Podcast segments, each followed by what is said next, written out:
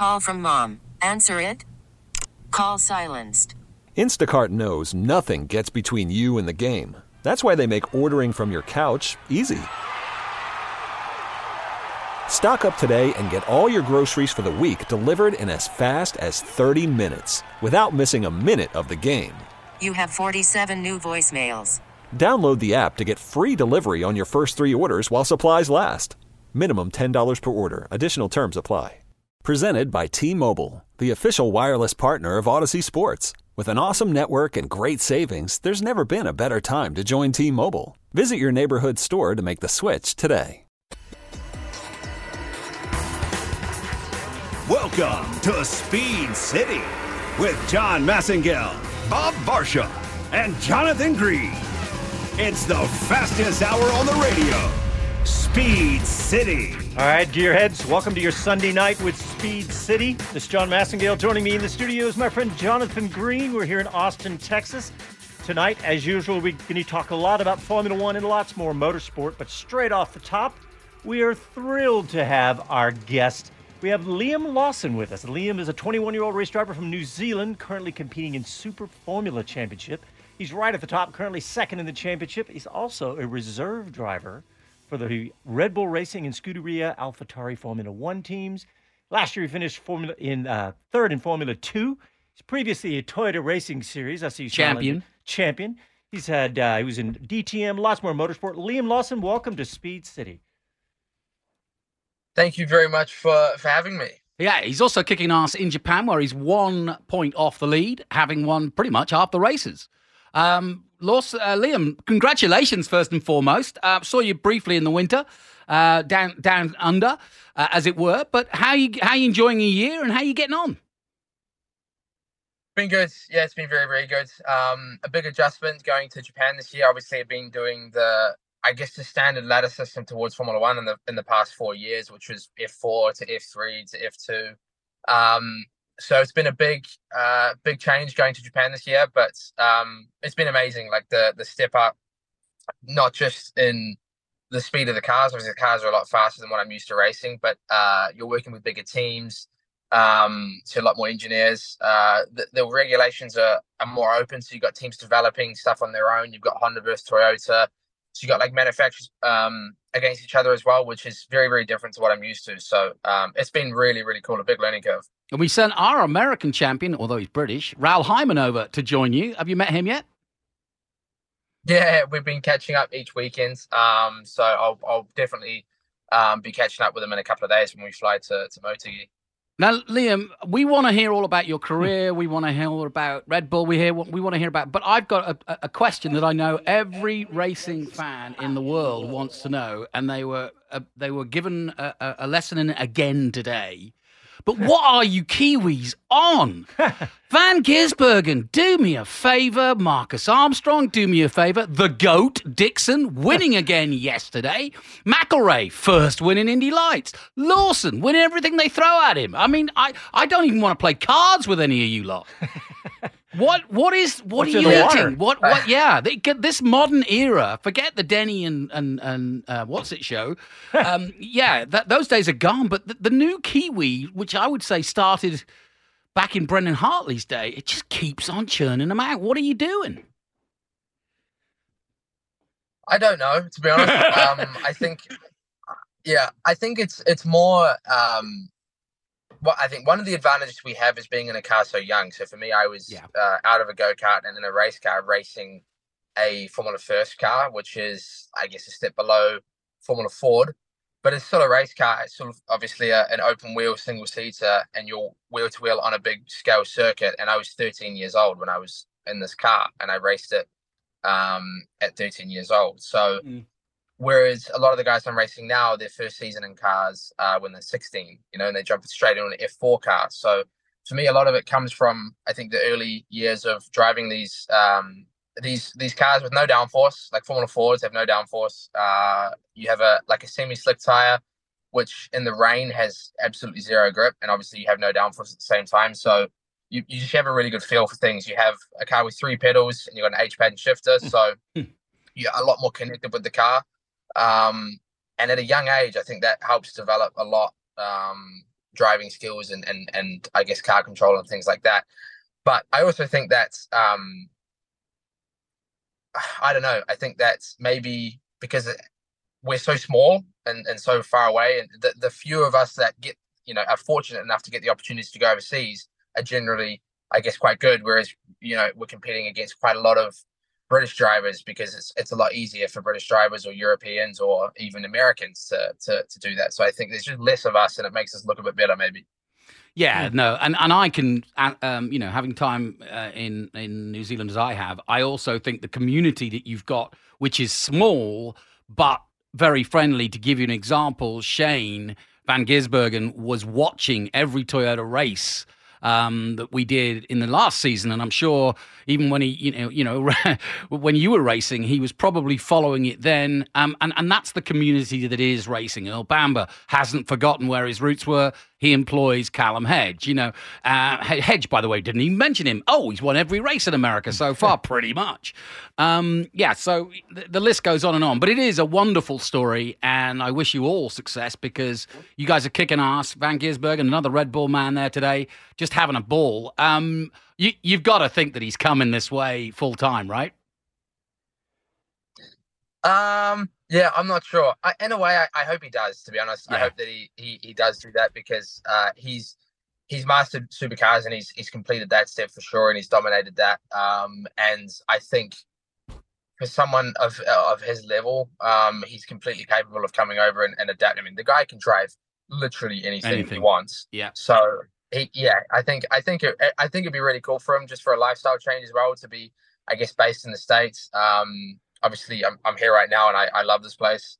Um, yeah, I think for him it could be quite a cool step. Uh, and I think from what I've seen, he's maybe not, you know, super, you know, enjoying so much supercars with the way the direction that they've gone. Mm, yeah, um, he was quite vociferous about himself, it. Yeah. But, yeah, exactly. So I think for him, it might be a way for him to start really enjoying racing again, uh, having having a big shift. And I think racing in America looks it looks super fun. Both IndyCar, NASCAR, um, they both look really really cool to and enjoyable for the drivers to be in. Yeah. Hey Liam, I want to ask you about the Nick de Vries, AlphaTauri, Daniel Ricciardo situation. Your name was obviously thrown around quite a bit during that discussion, and uh, you know it, it just seemed like a a Red Bull brutal decision, and it's you know even F1 legend Sebastian Vettel has labeled Red Bull's decision to get rid of Nick de Vries so quick as brutal. You know what? What's your take on that whole situation? And and you know I know you're in the a best Bull, way you can answer. Yeah, exactly. I know you're you're a Red Bull driver, reserve driver. So, but it just you know it was just such a whirlwind. And what's your take on that? Yeah, um, I think that's, I guess, um, from the outside, it, it might look quite, uh, I guess, probably look quite an aggressive decision to, to do that. But obviously, um, you know, the teams have a lot more information than what we see on the outside. So they have a lot more insight into what's actually going on. Uh, I guess how the driver's feedback is, how, how, how, what their actual speed is in, in all conditions. Mm. And I think that's, um, I think that's, yeah, I don't know. I guess uh, I can't really comment much on the decision to to replace Nick, mm. but um, for Daniel going in, I think with where the team's at at the moment, um, they've been struggling quite a lot. I think that's quite clear, and and I think that's um, it was a much better option rather than having somebody. If I was to jump in now, it would be you know me my debut in Formula One mid-season in a in a car that's yeah that's tough. Um, it's quite difficult to drive. It looks like you know, and and from what I've seen, and and um, I think the decision was more to have somebody experienced come in and try and help the team be pushed forward again.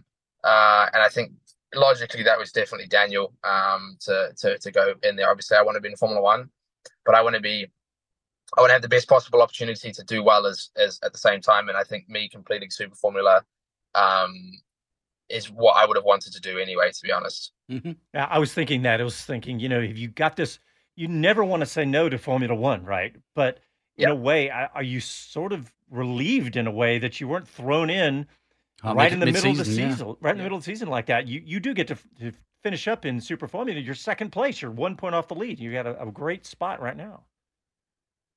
Exactly that. Yeah, I think it's it's at the time it's you know when it first when you first when the decisions first made, obviously I, I feel like I'm missing a shot of F1 Um, and if they had decided to put me in the car, I'm going to take that opportunity because I would take any opportunity I get to to to, to race in Formula One. But at you're you're dead right. At the same time, I think um, it's a bit of relief and and I guess feels like the right decision to to do this. I just hope that I still get that shot, you know, in uh, in the future.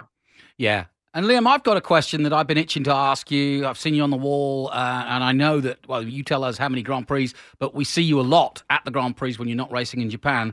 Um, but just being on the headphones and being part of the Red Bull team over the weekend, is Max the phenomenon we as journalists kind of, you know, purvey him as? The results show that. But he has got almost a, a Senna like mystique about him, about the way he goes about it. You're there, you're listening, you're learning. It's the greatest position for any junior driver to be in. But are you amazed at his abilities, or is it just he's just very good? No, it is very impressive. To be fair, um, it is very impressive to, to watch. Um, he's in a basically just in a situation where he's incredibly comfortable with the car. Um, so yeah, he, basically he's incredibly comfortable in the car that he's in, um, and he's he's very very good. You know, because you think of how big the Formula One operation is. Um, you think about how big the Formula One operation is, how much how much information they get from all different directions, and what they're trying to they're trying to work out what is important to take and, and to work on, and what's not important. And Max is, seems to be very very good at going if if they're focused on something and he goes, you know what, this is pointless, let's just do this, um, or something like that. He's very good at um, at pinpointing exactly what what needs to be worked on, and he won't waste time on something that's not mm. sort of going to be beneficial. And I think he's able to to um, to work that out quite quite quite. And obviously, then he's extremely fast, doesn't make mistakes. Yeah. And what have they give? What have they tasked you with? I mean, what give? I mean, give us an insight. We we don't know. We talk about Red Bull Juniors and guys sitting on the wall, whether it be Djokovic or yourself. Um, what what is your task, or what have you learned, or what do you bring to the table? Uh, do you do simulator work? What what is your job, if you will, with Red Bull? Yeah, so it's more the behind the scenes stuff that actually is probably away from the track back in back in Milton Keynes. Uh, a lot of simulator work. That's really where we actually, I guess, play a part. Not that it's a big part, but um, on the actual race weekends, we don't. It's obviously not super important for us to to be there. I guess um, because it's once once free practice three starts, um, I can no longer drive the car anyway. Oh, so oh, yeah. I think it's um, it's it's more I guess the the stuff away from the track that we're actually playing a part in a little bit. But at the same time, at the track, I get a huge opportunity to just learn, you know, yeah. firsthand. And I think that's something that you can never underestimate how how big the step is um, to, to Formula One. Like it's it's so much more advanced. You, you and I think it's why people going from F two to F one seem to struggle a lot. It's, it's just you you you cannot be ready um, unless step. you actually work in that environment. Yeah, it's crazy. Um, not just the speed of the car, obviously, which is way way faster. But um, the stuff that you're working on with the car, like the the setup work, it's so much more advanced. Um, really really fine margins, millimeter margins, and I think that's um, something that you just need to. For me, I've now had nearly two years of experience working, and I've learned so much that if I was to try and jump in Formula One two years ago, no way I would be uh, ready for it. Interesting. Hey, Liam, I want to ask you about your path to Super Formula in Japan. I mean, it's a highly respected championship, got plenty of super license points. But what was your decision to end up there right now? Um, I think it's it's uh, because of basically with the way Formula One is right now and the way the the system is to get to Formula One with the super license points you're you're forced to do you're really forced to do F3 and F2 because they are basically they host the most amount of points. You know, if you if you finish top three in F2, you automatically have a super license. Um, whereas championships outside of Formula One, outside of the ladder system, I guess that like Super Formula, like IndyCar, like other championships get a lot less points, mm-hmm. and so I think people, a lot more people would go to Super Formula because of how good the car is. I mean, the car is very similar to Formula One. Um, so, in terms of preparing as a driver to drive in Formula One, it's a much better thing to be doing um, than than Formula Two, and something that I've I've now learned that by by doing it. So, but there's just not that many super license points available, so it's a big risk. But fortunately for me, because I have the super license from the last couple of years of F2, um, it means I don't have the pressure of going to Super Formula and having to finish in the top two or top, you know, win the mm. championship to, to basically have a shot at F1. Um, obviously, that's the goal, but that's why a lot less people, I, I would say, go and, and, and do it because of that reason, basically. So, um, and for us, because I had the super license, it was like rather than doing a third season of F2, I'm not going to learn anything really doing that. Um, and with the way Formula 2 is right now, it's really hard to, to get the right shot, I, I, I guess, to um, to be fighting for a championship. So it was a perfect opportunity to go to Japan and drive a, a, a faster car with with a, a, a, team that's closer to, to Formula One working level. I don't get to see much of Super Formula, and I'm intrigued by it. You know, being in Japan, it's a fast car. Yeah, it's clearly a fast car, and and clearly respected with the, the you know not as many Super License points as Formula Two, but but Liam, talk about the difference and and what's it like in Super Formula and being in Japan like that. So, I mean, first of all, the the competition is um is quite high, especially because the guys there have done a lot of seasons. You know, they're really really experienced drivers.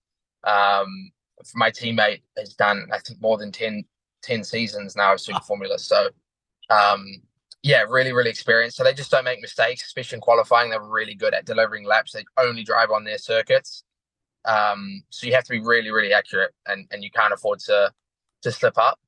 Um, so and then obviously the car is is, is extremely fast. Uh, it's the the downforce is just a lot higher. I think the aero is a lot higher than than Formula Two and what what I've been racing in the past. Um, but also the setup work, what we're changing is is a lot. It relates a lot more to Formula One as well with the setup work we're doing. The focus on aero and, and trying to be efficient with it. Um, ride height control, things like that. It's super super fine margins, which I'm not used to, and it's also basically what you're working on in F1. Um, so, and then as before, you got Toyota versus Honda. So you got two manufacturers, I guess, you know, pushing against each other. Um, and it's quite cool to have to have something to sort of develop, be, be a part of developing a car that's not super super fixed um, as well, like like I'm like I'm used to. So obviously, Formula One will always be the pinnacle by a long shot, but this does feel a lot closer, and it does feel like I'm learning a lot more to, towards that. Yeah, and obviously the culture's hard. I don't know how Japanese is coming on, but it is a, a, baptism of fire, both in a very insular world. Japanese racing is, I mean, I mentioned New Zealand racing. Well, if you want a, yeah. a, a very inward community that does its own thing and has its own language and way of going racing, uh, that's a, that takes a lot to get used to, I'm sure. Yeah, exactly that. You know, a lot of people would, and I, and I, if Nick really, if Nick Cassidy hadn't hadn't gone there and done yeah. what he achieved in, in, Super Formula and race in Japan, I, I probably wouldn't have really heard of it much because it's not that big around the world. But then you you go to the to the races in Japan and you get you know grandstands are completely full with people, and you get um like fifty thousand people nearly at, at some of the races. And Super GT is even bigger than than Super Formula. So um, it's just so big just just in Japan uh, and it's very isolated to that. And I think they would like it to be more international, but um, it hadn't hasn't been something that I guess they've focused on so much. So yeah, it's very isolated, and, and but it's really big uh, in, in Japan. Hey, we got a couple questions from YouTube. Jesse says, uh, "How would you compare driving a Super Formula car versus a current F1 car, and and talk about the technical differences too?" Hmm. So Super Formula car very light and it's the first thing you notice. The car is very, very lightweight, even compared to Formula One. So um, we're like three, four hundred kilos, kilograms wow. lighter than Formula One. Um, so, and you feel that especially in lower speed corners. You have a you know a, a really fast sort of direction change. The car is very, very responsive. The, probably the most responsive car that I've that I've driven. Hmm. Um, even over Formula One, you know, because even though Formula One is so impressive, there's no way of getting around that weight. Um, the downforce is very, very high. So in a high speed corner, in section, you know, the first sector of Suzuka, you have really high speed S's. Our, our, you know, minimum speeds are probably quite close to Formula One through that section because of how high the downforce is. But then you get to a straight, and because you don't have the power that Formula One has, um, you basically don't you, you don't accelerate super hard and you sort of reach a terminal speed of around 300 kilometers an hour and you just flatten out there because the car's not capable of pushing past it Um, we don't have DRS to to reduce that drag either. So um, most of the time lost compared to Formula One is is probably in that in that straight line phase, just because mm. we don't have the power running, yeah, like 400 horsepower less than than Formula One. So um, those are probably the main differences. Uh, we've got another question from YouTube. Drew wants to know how many hours a week do you spend in the simulator? Ah. So I have so, sort of two answers to that because I have my own um, simulator at home that I that I mess around on and play a lot of games and and um, you know I guess race with friends and do stuff on my own and that's uh, definitely a couple of days a week I'm I'm I'm driving on that with Red Bull it's once or twice a week uh, I would say is Formula One work where we spend a full day basically working on um, on developing the Formula One car um, hmm. so it's yeah it's definitely it's probably two times a week in Formula One, and then the other other days I'll just be on my home sim. Hmm. So, did you get into your home sim a lot more during the pandemic? Like, we yeah. got to see Lando and Charles Leclerc and George Russell and all those guys. You know, they became to me it was fun just watching them because they were they were talking on their microphone during the races. It was really fun. Did you get into that during the pandemic? For sure, I was. Uh, to be honest, it was one of the coolest. Uh, as as as unfortunate as the pandemic was, um, the online racing sort of yeah. had this, and I don't think it'll ever really happen again. No. But it just had this um, obviously huge growth because everyone was at home, and I was back in New Zealand. Uh, I flew back to New Zealand during the pandemic, and I had like a little Logitech bolted to an ironing board, um, and I, I ordered like a. A, a, you know. Yeah, exactly. I ordered, I did actually get a, a, a really cool simulator, but it took quite a few weeks to get there because of the pandemic. Yeah. Um, so I, you know, for, through most of it, I was just driving on this little setup. But the racing, we were we were on every single day, um, doing these online races, and every night you're racing against Van Gisbergen and McLaughlin. Um, you're racing against Verstappen, Norris, all the guys basically in, in F1 as well. Everyone was just on, and and you'd all jump in these same leagues and race against each other, and it was so cool. And then we had series where it would be televised, and it would be like you know, watching real racing, I guess. Um, Except you were racing an ironing like board. and I was racing on an ironing board. Yeah, exactly. That's like Conor Daly. He came on. He, he was talking about how his would fall apart in the middle of the race, like his chair would break or his his uh, yeah. steering wheel was mounted kind of haphazard. It was it was great. Uh, yep. Yep. Struggle sim racing. Yeah. A couple more questions. Joe wants to ask, which series is harder on your neck? Ah, Super Formula or Formula One, I guess. Formula One would be would be harder on your neck. You slightly longer races, and I think the terminal speed, you know, especially braking in F one, um, you deal with a huge amount of force on the on the back of your neck. You know, the upper back, um, top your back part of your neck is deals with a lot of force there on braking because you're you're braking from 350 kilometers an hour and you're just stopping at an insane rate. So that's really where F1's pretty advanced on your neck. Um, laterally, it's, it's would be a little bit more than Super Formula as well, but not so much. Um, but I would say definitely Formula One is the pinnacle on uh, on on that neck sort of um, stability. Yeah. I got a question about uh, your mate Yuki. How do you think he's getting on? Um, you obviously knew each other. We saw on Drive to Survive how you helped him move out. Um, I think you're mates. Um, but, um, you know, I, I, I, mean, to be honest, I, I haven't seen him up close, if you like, since his Toyota days. Um, and he was a, you know, he was coming in as a big I am, but he didn't change the world um, in New Zealand. But he's since gone on and had a few rocky times, but he's making it, right? Yeah, exactly. I think um, he's done he's done pretty well in Formula One, and I see a lot less of him now than than I did. We used to pretty much live together. So I see a lot less of him now, but um, I think that's pretty normal. Once you reach F1, you know, it completely consumes your world. Um, and for him, he's got a, a huge amount to focus on uh, with with what he's doing. So um, I see him a lot at the track. I've, the last couple of races, I've actually been reserve and being with AlphaTauri. Uh, I, most of the year, I've been with Red Bull, and then we did a couple of races with AlphaTauri, so I could also spend time with both teams. Um, and so I got to speak to him a lot more uh, during Spa. Um, but yeah, I definitely see a lot less of him now than, than I used to. All right, guys, we need to take a quick break. And when we come back, I'm going to ask Liam about a drag race. Well, ask him if he can stay, first of all. Well, he's, Liam, he, he looks as like he's about to take off. Liam, you got a couple minutes to stick through us to the break? I got about five minutes. There you go. all right, we're yeah. going to do a quick break. I'm going to ask you about this drag race. You're listening to Sunday Night with Speed City. Back after this.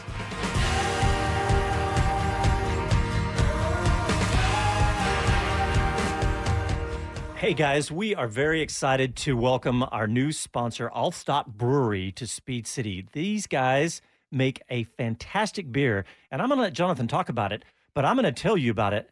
When I tasted it, I, am not a big beer aficionado. I like a nice cold beer, but I'm always worried about a craft beer or a new beer that it's going to have a funky taste, especially aftertaste. This beer was fantastic.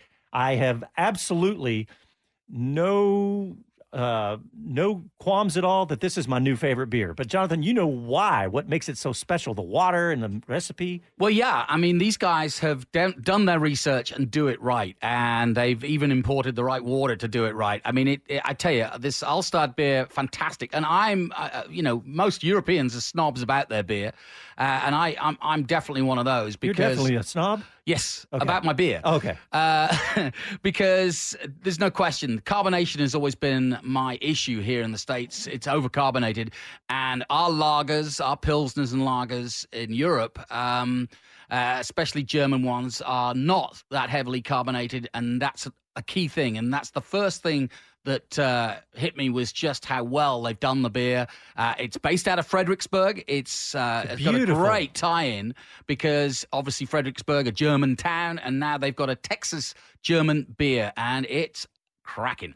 yeah and the uh the facility out there it's amazing they've they've really done it right it's really fantastic so so check it out you can get it at all the local HEBs and everything else right Yep, uh, it's around all around Texas. You can get it. Uh, they sell it in uh, uh, on on the shelf there as a Texas beer. But uh, I'll tell you what, you're in, right back in Germany when you drink it. and it's Altstadt Beer, A L T S T A D T beer.com. Altstadt Beer, A L T S T A D T beer.com. Worried about letting someone else pick out the perfect avocado for your perfect impress them on the third date guacamole? Well, good thing Instacart shoppers are as picky as you are. They find ripe avocados like it's their guac on the line. They are milk expiration date detectives. They bag eggs like the 12 precious pieces of cargo they are. So let Instacart shoppers overthink your groceries so that you can overthink what you'll wear on that third date. Download the Instacart app to get free delivery on your first three orders while supplies last. Minimum $10 per order, additional term supply.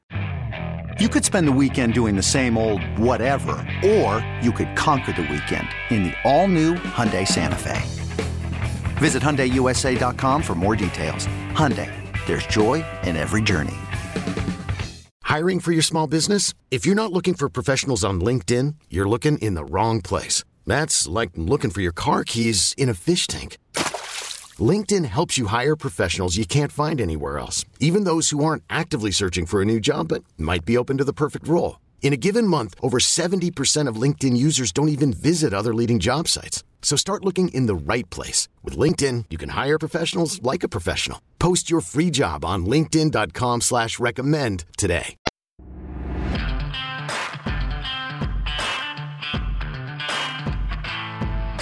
Hello to everyone. This is Gunther Steiner. This is Speed City. Welcome back to the fastest hour in radio, Speed City. All right, welcome back. We got Liam Lawson with us, Red Bull Awesome, F1 Lawson. reserve driver. And I know you just got a little bit of time left, Liam, but I wanted to ask you. I was actually just watching my usual brainless car shows, and uh, one of my favorites is the Carwow Matt Watson drag races. And I look up, and there you are on that video racing in a Red Bull, the uh, Sebastian Vettel's 2012 RB8, racing against a Rimac Nevera. And my favorite car uh, now, right now, currently, the McMurtry Spéirling. Ooh. What a crazy race. And and I hate to admit this, I hate to bring it up, but you lost the drag race, didn't What? you? Yeah, it was crazy. Yeah, I lost by a lot. Lost by a lot. I thought he was going to come up with some racing driver, you know, like excuse because racing drivers never tr- n- n- admit that sort of stuff. Well, I haven't got that far yet. The excuse is about to come Oh, okay, now. good. Um, basically, well, basically, I'm versing. I mean, two electric cars. One of them has got 2,000 horsepower, and the other one um, has, which is the McMurtry Spéirling, has the has a fan that obviously sucks it to the ground. Uh, it doesn't create drag unbelievably. So it has this from zero kilometers an hour. It has two about two tons of of, of downforce, I guess, or, or suction to the ground. Um, Shoot. So it launches. It launches at an unbelievable speed. You know, zero to hundred is one point four seconds. Oh my gosh! Um, pull your eyeballs out. Yeah, it's, it's exactly. It's unbelievable. So, and because it has this wicked downforce, whereas obviously I'm driving a Formula One car which has no downforce at zero kilometers an hour, and then the faster I get, the more I'm being dragged and slowed down. So, um, This is a good headwind. excuse. I like it. We had a, we had a big headwind as well. It was like a really gusty day. Oh, It was a headwind. Oh, yeah. Um, we had a high downforce on the car as well. Do you have a and stomach ache too? Down, Yeah, uh, but you're very lightweight. Did you have an extra meal or anything? Yeah, I ate quite a lot that morning. well, I remember. So, um, yeah, we, we lost we lost by a lot, but uh, it was just cool to see those cars, to be honest, and, and, and to do the race, and for me to drive that car. Yeah. Uh, it's honestly an emotional thing for me to do it because um, the first time I drove it was Goodwood a couple of years ago, and, and it's a car that I grew up watching. You know, those were the years that I was just getting into F1 in 2010 when Red won the first championship. I was eight years old Oh wow! just a fanatic on you know learning on Formula One. So um, yeah, it was very special to do. Yeah, I'll bet. Emotional. Yeah. Well, look, but hey, listen, I- I'm so glad you came on the show because you're one of those guys that everybody keeps hearing about, but probably doesn't know much about in terms of Formula One. I'm talking about our fans generally um, tune in to watch Formula One, and, and they'll have heard, uh, as mentioned, your name, your name along with the other Red Bull juniors.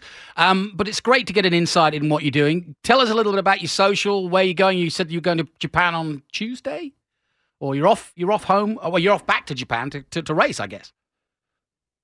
Exactly. So um, I have an extremely busy year with with travel because of uh, the the cross between Formula One and and uh, and Super Formula. So I'm I'm still based in Milton Keynes, living next to Red Bull Racing. You lucky it. man. Um, How you going with the um, roundabouts? Yeah, it's the roundabouts are good, but that's really the only good part about it. Um, yep, you summed it up. the, exactly. So, um, but obviously, I traveled to Japan a lot for the races, and then I traveled to the Formula One races as well. So uh, on Tuesday, I leave for Japan. We race this weekend in, in Motegi, or next week in Motegi, Oh, that's a good and circuit. then I'm flying from there to the Dutch Grand Prix um, for basically the next race back after summer break. So it's about to get pretty hectic the the second half of the year. Yeah. You know, just as just as a fifteen hundred meter rule, you must be. I mean, you're. I know you're in the middle of it all, and we've asked you some pretty pretty tough questions, but it must be so exciting to be part of Red Bull in this era. It is, yeah, because obviously the team is is uh, in an unbelievable situation where they we're we're sort of they're just super dominant, and everything that you know we're sort of developing and doing with the car is just working, and every and uh, the more we we change and understand about the car, and the more the team does, um, they just they just keep finding time, and uh, the closer everybody gets, the further we also extend. You know, it's it's Mm. crazy. So obviously, um, the team is fully aware that um, you can only be dominant for so long, and and that's why the work is as it's always been. Nobody's relaxing off, even because the car's good. That you know the the work ethic is still hundred percent there to keep moving forward, um, and trying to keep this, I guess, you know, streak as as long as we can. And for me, it's exciting, but it's extremely anxious at the same time because um, I'm obviously at the closest point I've I've ever been. Um, uh, so yeah, I basically just uh, waiting to see to see what happens. Well, give us your social and uh, let everybody know where they can find you and follow you, uh, whether it be Super Formula uh, or or at AlphaTauri and Red Bull. Um, yeah, I guess. I mean, really, the only social media is probably Instagram, which is just Liam Lawson thirty. Um, I don't. I have other social media platforms, but I don't really run them. And I Don't really have know time to it. how- how- um, yeah, you kind of put me on the spot there, but um, That's cool. That's cool. That's probably just the Instagram. Yeah. All right, that's cool. Liam Lawson, thank you very much, and good luck. Yeah, with man. Super Formula and and, uh, and your career moving to Formula One. By the way, I got bad news for you. It looks like you're going to get Callum Hedge, whether you like it or not, next year. So you, you better finish off Japan while while you can, because he's coming. I know he is. He is, and uh, I'm, I'm excited for him. It's gonna be a big step. Um, obviously, he's to finish out his championship, but he's uh, doing an it. unbelievable job so far. So it's it's looking good. But um, yeah, it'll be cool for him. Thanks, man. Appreciate it, and go well. We'll see you at the Dutch Grand Prix. See you then. Thanks, guys. Thanks, man. Have Thanks, a good Liam. holiday. What a great kid, man. Ah, awesome, awesome guy. 21 years old. I know. World at his feet. I was there when he signed his Red Bull contract, February 11th. Were you? 2018. Yes, because Wow. that's his birthday. That was his 18th birthday. Was he it signed at his Red Bull. Toyota? Yeah. Okay. They signed him there and then after winning the championship. Uh, pretty cool. Yeah, because he. I saw that he did Macau too. Did you I commentate? Uh, let me see. Uh, I don't know what- I guess. Yeah, I did. I was just thinking the only time you weren't there was during the pandemic. Yeah, so- but that, he didn't. There, there was no F three during the pandemic. Oh, pandemic. that's so right, he that's didn't do it then. Yeah. Huh. So yeah, I was there when he was there. Yeah, it's kind of cool. yeah, and I know That would have been my last year. Yeah. Yeah, and I know that he couldn't answer really because he's a Red Bull driver. Yeah, right? it's a tough question to ask, and you don't want to get too far into it. But um, because because like I said, you know uh, what he says in the public, and you know, uh, quiet, you know, li- listening ears. I thought he was very professional. Um, you know, uh, he's bound to have his own opinions, but I think what he said was both interesting and right. He basically admitted that he wouldn't uh, is happy that he didn't get thrown in mid-season. And that, that, Yeah. that, that you know, and He he, knows. finish. I mean, he's he could easily win this thing Yeah. at Super Formula this year. Uh, We've seen, we've seen in Drive to Survive. You know, we've seen ourselves with Medland, Jack Crawford, another Red Bull Junior. Yep. What did Marko say? He needs to. This is not about uh, Lawson. He was talking about um, Jack. Yeah. he needed to improve, and we saw it firsthand because Medland said, "Who? What were you saying to Jack?" And he said, "Well, he's got to improve. He's got to start winning." Yeah. And so he's under the same cosh. And while we all hear that that Liam obviously is performing, he's second in the championship in a very tough championship. There's there's no mercy here at Red Bull, and and you only need to look at Montoya, Fittipaldi just won in F two. Uh, there's Jack Crawford. I mean, there is something like eight to ten Red Bull juniors that he's up against. Mhm. And, he then finished- Ricciardo gets pushed in, um, you know, and, and actually it might it might turn out. I think reading between the lines, it I think this move by AlphaTauri not to bring him in um, alongside Yuki um, is is actually a, a good one because they need to move that team forward, and he didn't want to have that responsibility of learning to be an F1 driver and the responsibility of effectively, you know, all sh- or moving all ships up up upward. Yeah, and it's such a tough thing to do that. Coming in the middle of the season like that, you know, you want that traditional prep before the season. You know, to learn about the systems as much as you can. I know he's you know going to the races now, but but also think about and you're thinking about Tsunoda. How to from from the team standpoint, they wanted to measure him. They really Yes, and- they did. Yeah. and and they, they couldn't really do that with DeVries they- because they didn't know where DeVries was because he came in, you know, basically. I mean, he was a rookie, even Yeah. though he's a 26 year old rookie. So Uh, they- having too- oh, having sorry. Ricciardo there, they at least can say over these next few races that they're measuring um, Yuki Tsunoda against somewhat of a known entity. You know, I know that Ricciardo struggled, but still, they're measuring against somebody who's won eight races. Ricciardo. Yeah, and Ricciardo's path, if you will, is only one way. It is to replace Perez or not replace Perez. But that's the that's how they're looking at this, and and at which point, um, that would be obvious to bring Liam in or whoever they feel is the better fit. But Liam is first in line at the moment, and he would therefore either join Yuki, which would be interesting. Like you said, he almost lived together. Uh, they're mates. Not that that has anything to do with anything in Formula One. Um, but if Yuki's not pushing it, it might be a- an easier path um, once Ricciardo is still 33, 34. I mean, he's not around forever. This this whole move with De Vries might have helped him. Yeah, and you don't know what could happen. What happens if, you know, Well, yeah. Liam Lawson could end up. There's no telling where he could end up. you Of know. course. He could end up next to Max, Max Verstappen. Could be end, end up with Colton Herta or Andretti Global. well, that's yeah. we have no idea that's true, but he is definitely one to watch, and I think we're lucky to get him. Thank Yeah, it's for your- fantastic. Your, relationship through the Toyota Racing Series. Yeah, Give them a plug. Yeah. yeah, definitely. But uh, yeah, let's see what else, Johnny Green. Um, Well, we got to talk Alpine. We've got to. Okay. Did you hear that Helmut? One of the stories I put in was Helmut Marko saying Andretti needs to buy Alpine. He he, he basically what I sa- said, Yeah. what I said last week, um, and and I feel much better now. He said it. Yeah, but it- it, but it is an obvious thing to say. Yeah, I mean, absolutely. The fact that the fact that he said it though, I mean, we don't know what's going on right now with Andretti. All that we know is that every time anybody asks Michael the question he you know, what's going on, he says, We are still proceeding as if we have a team. Yeah. You know, they've hired people, they're moving forward, they're doing things. I don't know what they're doing exactly, but you know we don't know what's going on. Well, we, I- I we- can sum it up. an announcement. You know, I can sum it up. Alpine, Alpine are at sixes and sevens and don't know where they are. Well, yeah. They don't know who's in charge. They don't know what they're doing. They fired everybody that makes any sense. And Andretti goes from strength to strength globally, and it's why it's called Andretti Global. Um, and if they're not winning in Indy, they're winning in Extreme. If they're not winning in Extreme, they're winning in Supercar. You know what I mean? They're they're they're pretty handy.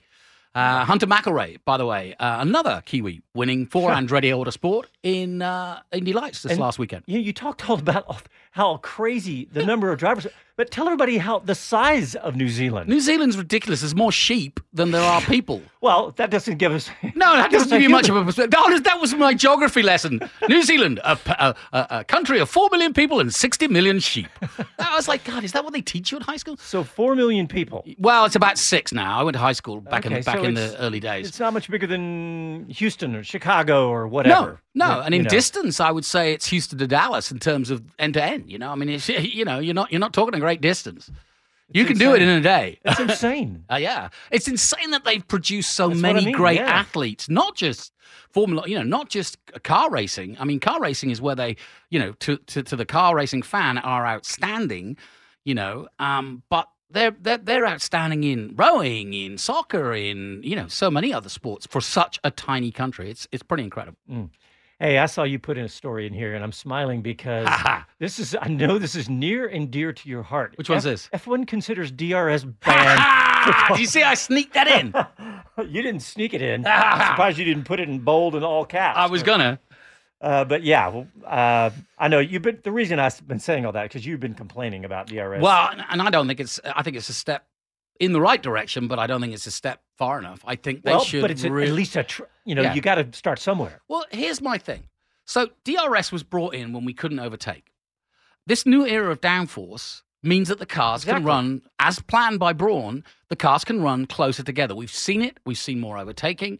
And yet, we've also seen people fighting to, o- to, to, to not be overtaken in a DRS zone or to wait for an overtake, you know. Uh, and so now it's getting kind of pointless because you can only, if you overtake somebody in the DRS zone and it's a long enough DRS zone, they're going to re overtake you the next DRS zone. So it's after Yeah. you, sir.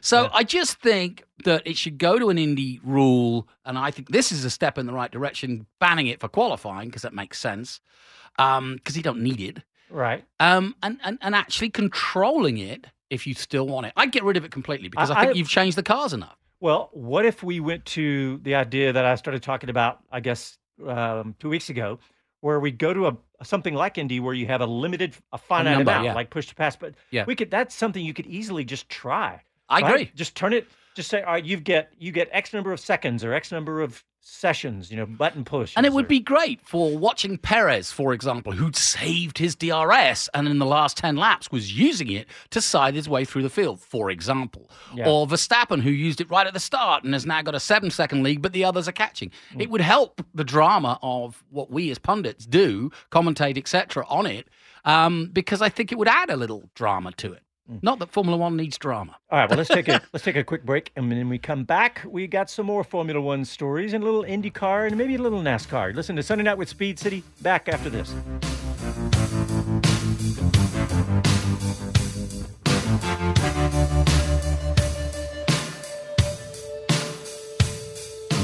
Motivation USA, catering to the sport bike enthusiast looking for truly unique parts and accessories. Stand out from the crowd. Motivation is the exclusive North American distributor for SC Project Moto GP inspired exhausts and the largest Rizoma retailer in the United States. Get the best parts from around the world at the best prices with fast shipping and a knowledgeable staff ready to help. Shop online 24 7 at motivationusa.com. That's motivationusa.com. If you want to know where the path to Formula One and Indy begins, it's three simple letters VRD. VRD Racing of Atlanta, Georgia are dedicated to nurturing young, single seater drivers on their quest to the pinnacle of motorsport. Having just wrapped up the team's championship title in 2021 in the F4 US Championship, they also have programs in FR Americas, the all new USF Juniors, and the Road to Indy. VRD is the perfect environment for success. To join the team, drop them a DM on Instagram at velocity underscore RD. This episode is brought to you by Progressive Insurance. Whether you love true crime or comedy, celebrity interviews or news, you call the shots on what's in your podcast queue. And guess what? Now you can call them on your auto insurance too with the Name Your Price tool from Progressive. It works just the way it sounds. You tell Progressive how much you want to pay for car insurance, and they'll show you coverage options that fit your budget. Get your quote today at progressive.com to join the over 28 million drivers who trust Progressive. Progressive Casualty Insurance Company and Affiliates. Price and coverage match limited by state law. Hey everyone, Boomer Esiason here. The NFL draft is behind us, and your favorite team is now gearing up for week number one. The free Audacy app puts you right in the middle of the pro football conversation with the biggest sports radio stations from across the country. The local voices who know your team the best, giving you their unfiltered takes on the current state of your squad. It's always football season right here on the free Audacy app.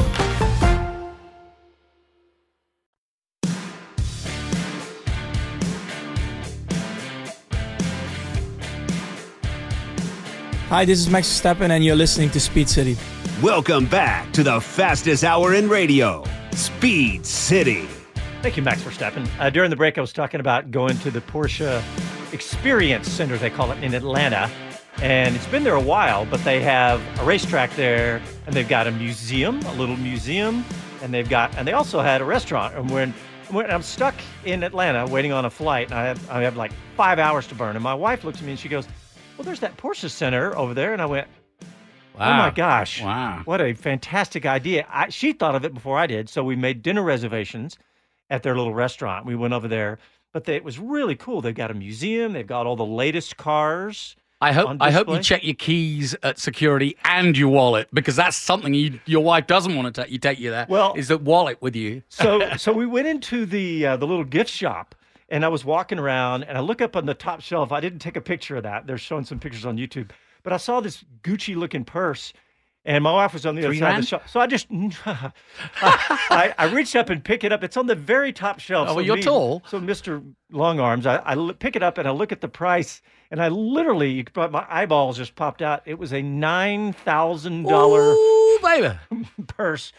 But, But she uh, did take you to the Porsche experience. The least you could do is buy her a bag. Well, I was just thinking. I thought, well, just I knew it was going to be ridiculous, right? But I thought I'll just at least look. But, uh, but yeah, I took some videos that were shown on YouTube right now. It's right by the airport, and you actually see planes. I did not know that was there. Yep. That's and cool. and then while I was there, the uh, the storm hit, and the rain just started pouring down.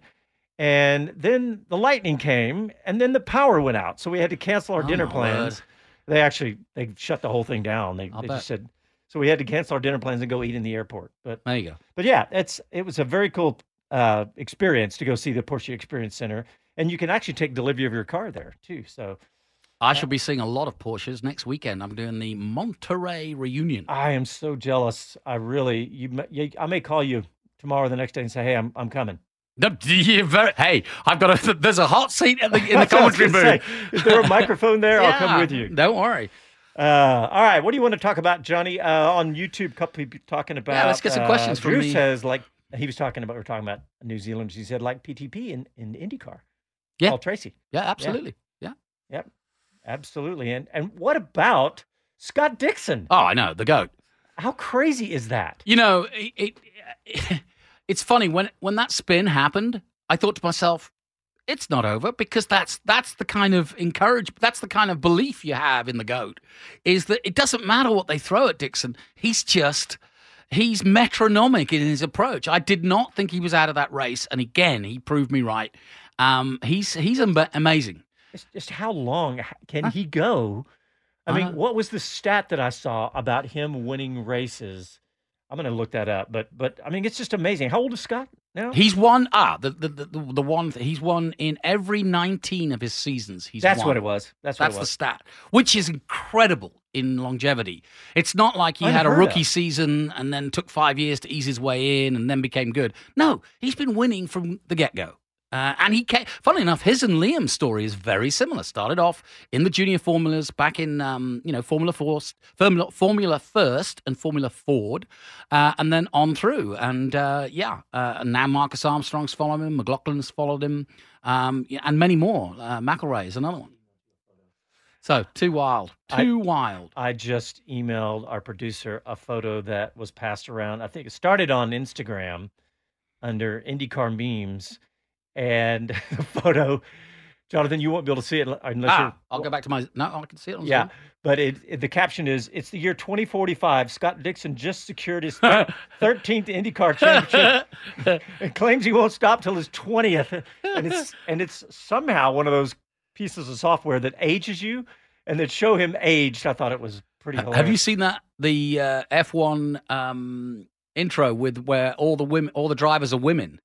No, I have not. That's not. pretty funny. It's the, it's the opening titles, the, the Sky Sports opening titles, but they've morphed them into women. Into women, which is interesting because the cutest is Yu- Yuki Tsunoda, which is weird. Um, but the, uh, in my opinion, um, and then there's another one where all of the drivers basically have a sulky look on the face, and it just when you you get all the way to the end, and Verstappen's like, it's pretty funny.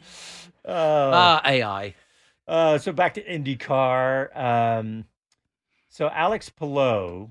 The, Yeah, the this gap is- the gap's down to 100 points, 101. Yeah. But I say down to it's still That's a, a, healthy. gap. That's a healthy lead. Um, they could have done with Palou not finishing, um, or Skip Dixon could have done with that, uh, and so with the others chasing him. But what an interesting time for Palou. He, uh, I'll tell you what, he's got some fortitude mentally because he's not only racing at the top of his game, he's fired his Monaco-based uh, company. He's refused. He's reneg- reneged on a McLaren uh, contract for 2024, which is pretty darned amazing. And he's done that for two reasons. McLaren aren't winning. Uh, Ganassi is winning, and they did with Scott yesterday. Uh, he's leading the title chase. I think he's happy where he is. But the fact that he's fired his management company, or at least they've parted ways with him because he literally reneged, on a contract they put together for him. Uh, and Zak Brown, who I will be seeing next weekend, is not a man to trifle with.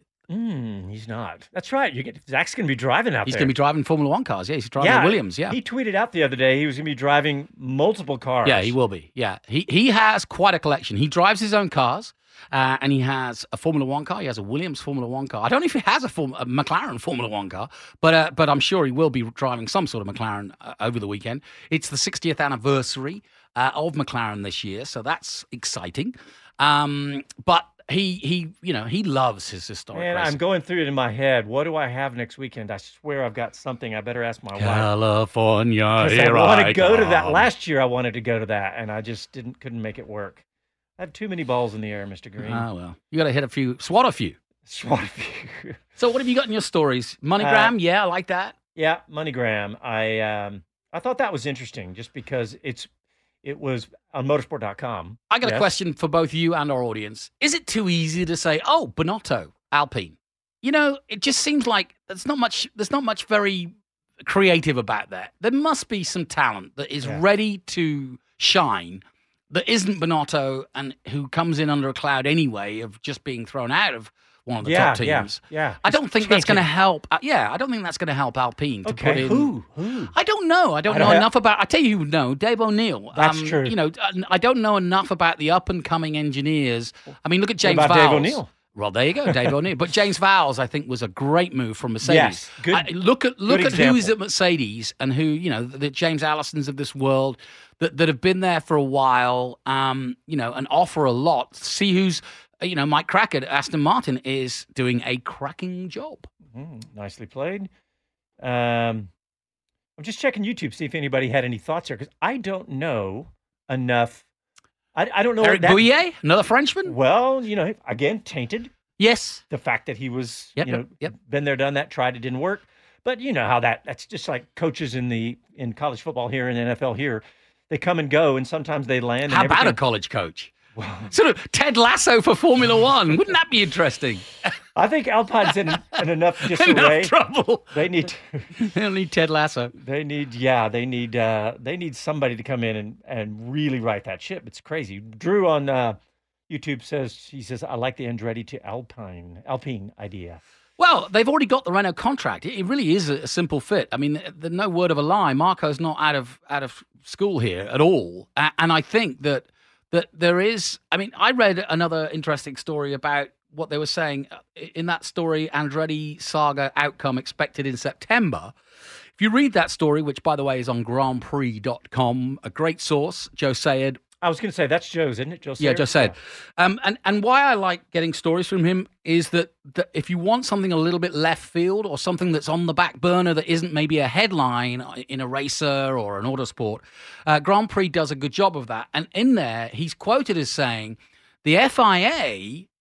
Uh, and Sulayem says we ha- we can't break our own rules. We have said there is enough room, or there is credence. What is the, what's the word? There is uh, a rule that there can be as many as twelve teams. Yeah. So we It's can't. like- you can't. Cl- you can't say, well, the current teams don't want it, so we're not going to do that. That you just can't run a business that way. Yeah, and they're you know it, it's at the peak and all that, but but you know it- we've seen motorsports many times wax and wane in popularity. Well, let's let's get an Andretti and a Cadillac in here right now. And, and and look at what I mean. People's minds are. Remember when 2012? Do you remember when Formula One started here in Austin? There was Marussia, there was Yeah. Caterham, there was Yeah, HRT, there was Virgin. Um, America was on the edge of bringing its own team in, but it never happened. So Formula One, McLaren in the next ten, you know, over that period, almost fell apart. Williams almost went into receivership. Um, you know, um, so I just find it very odd that now suddenly, oh, we're fine. We've got all our franchises. We don't need any more help. Mm, yeah. And you, you know, speaking of all those, the last one was Haas, and that story Yeah. you were talking about was a MoneyGram. They were talking about MoneyGram in this Motorsport.com article, And, it too they- nearly pulled out of Formula One before the Concord Group. Right. But they talked about they they said exactly what I've been saying about MoneyGram. They're saying it's easy to get MoneyGram confused with a wave of crypto or investment companies that come to one, but but they are not that. Mhm. They are a very long established money transfer business. And they've been they're an American company. They've been around for a long time. It's a great partner for Haas.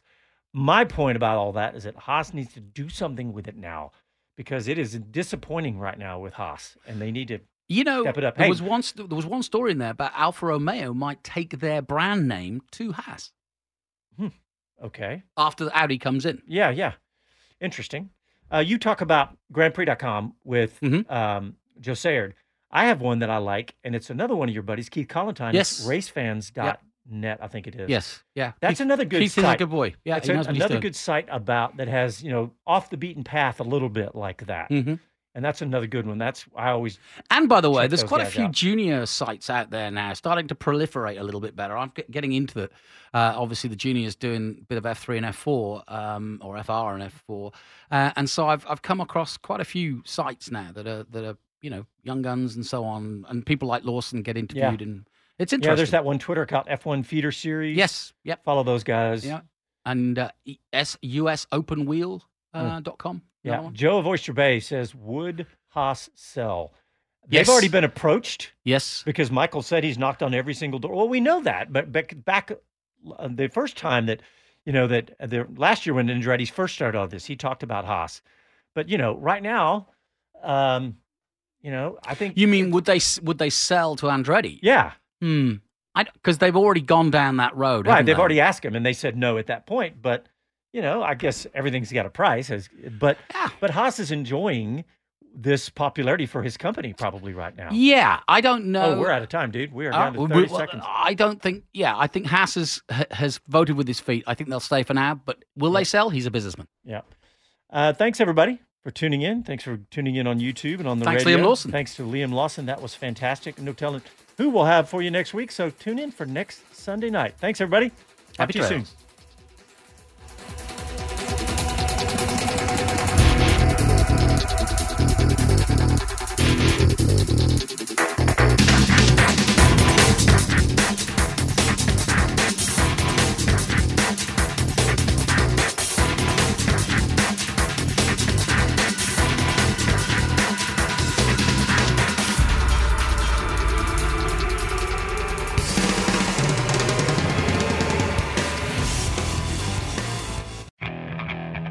Okay, picture this. It's Friday afternoon when a thought hits you. I can waste another weekend doing the same old whatever, or I can conquer it. I can hop into my all new Hyundai Santa Fe and hit the road. Any road. The steeper, the better. Because my all new Santa Fe is available with HTRAC, all wheel drive, so I can hit the trail without a worry in the world. Heck, with three rows and best in class rear cargo space, I can pack the whole family in with all our gear. We've got available dual wireless charging for our phones, so we'll never lose touch with civilization, and we won't lose touch with the primordial power of Mother Earth. So, which is it? Waste the weekend or do something a little more epic? And conquer it in the all new Hyundai Santa Fe. Visit HyundaiUSA.com or call 562 for more details. Hyundai, there's joy in every journey. This episode is brought to you by Progressive Insurance. Whether you love true crime or comedy, celebrity interviews or news, you call the shots on what's in your podcast queue. And guess what? Now you can call them on your auto insurance too with the Name Your Price tool from Progressive. It works just the way it sounds. You tell Progressive how much you want to pay for car insurance, and they'll show you coverage options that fit your budget. Get your quote today at progressive.com to join the over 28 million drivers who trust Progressive. Progressive Casualty Insurance Company and Affiliates. Price and coverage match limited by state law. Hey everyone, Boomer Esiason here. The NFL draft is behind us, and your favorite team is now gearing up for week number one. The free Audacy app puts you right in the middle of the pro football conversation with the biggest sports radio stations from across the country. The local voices who know your team the best, giving you their unfiltered takes on the current state of your squad. It's always football season right here on the free Audacy app.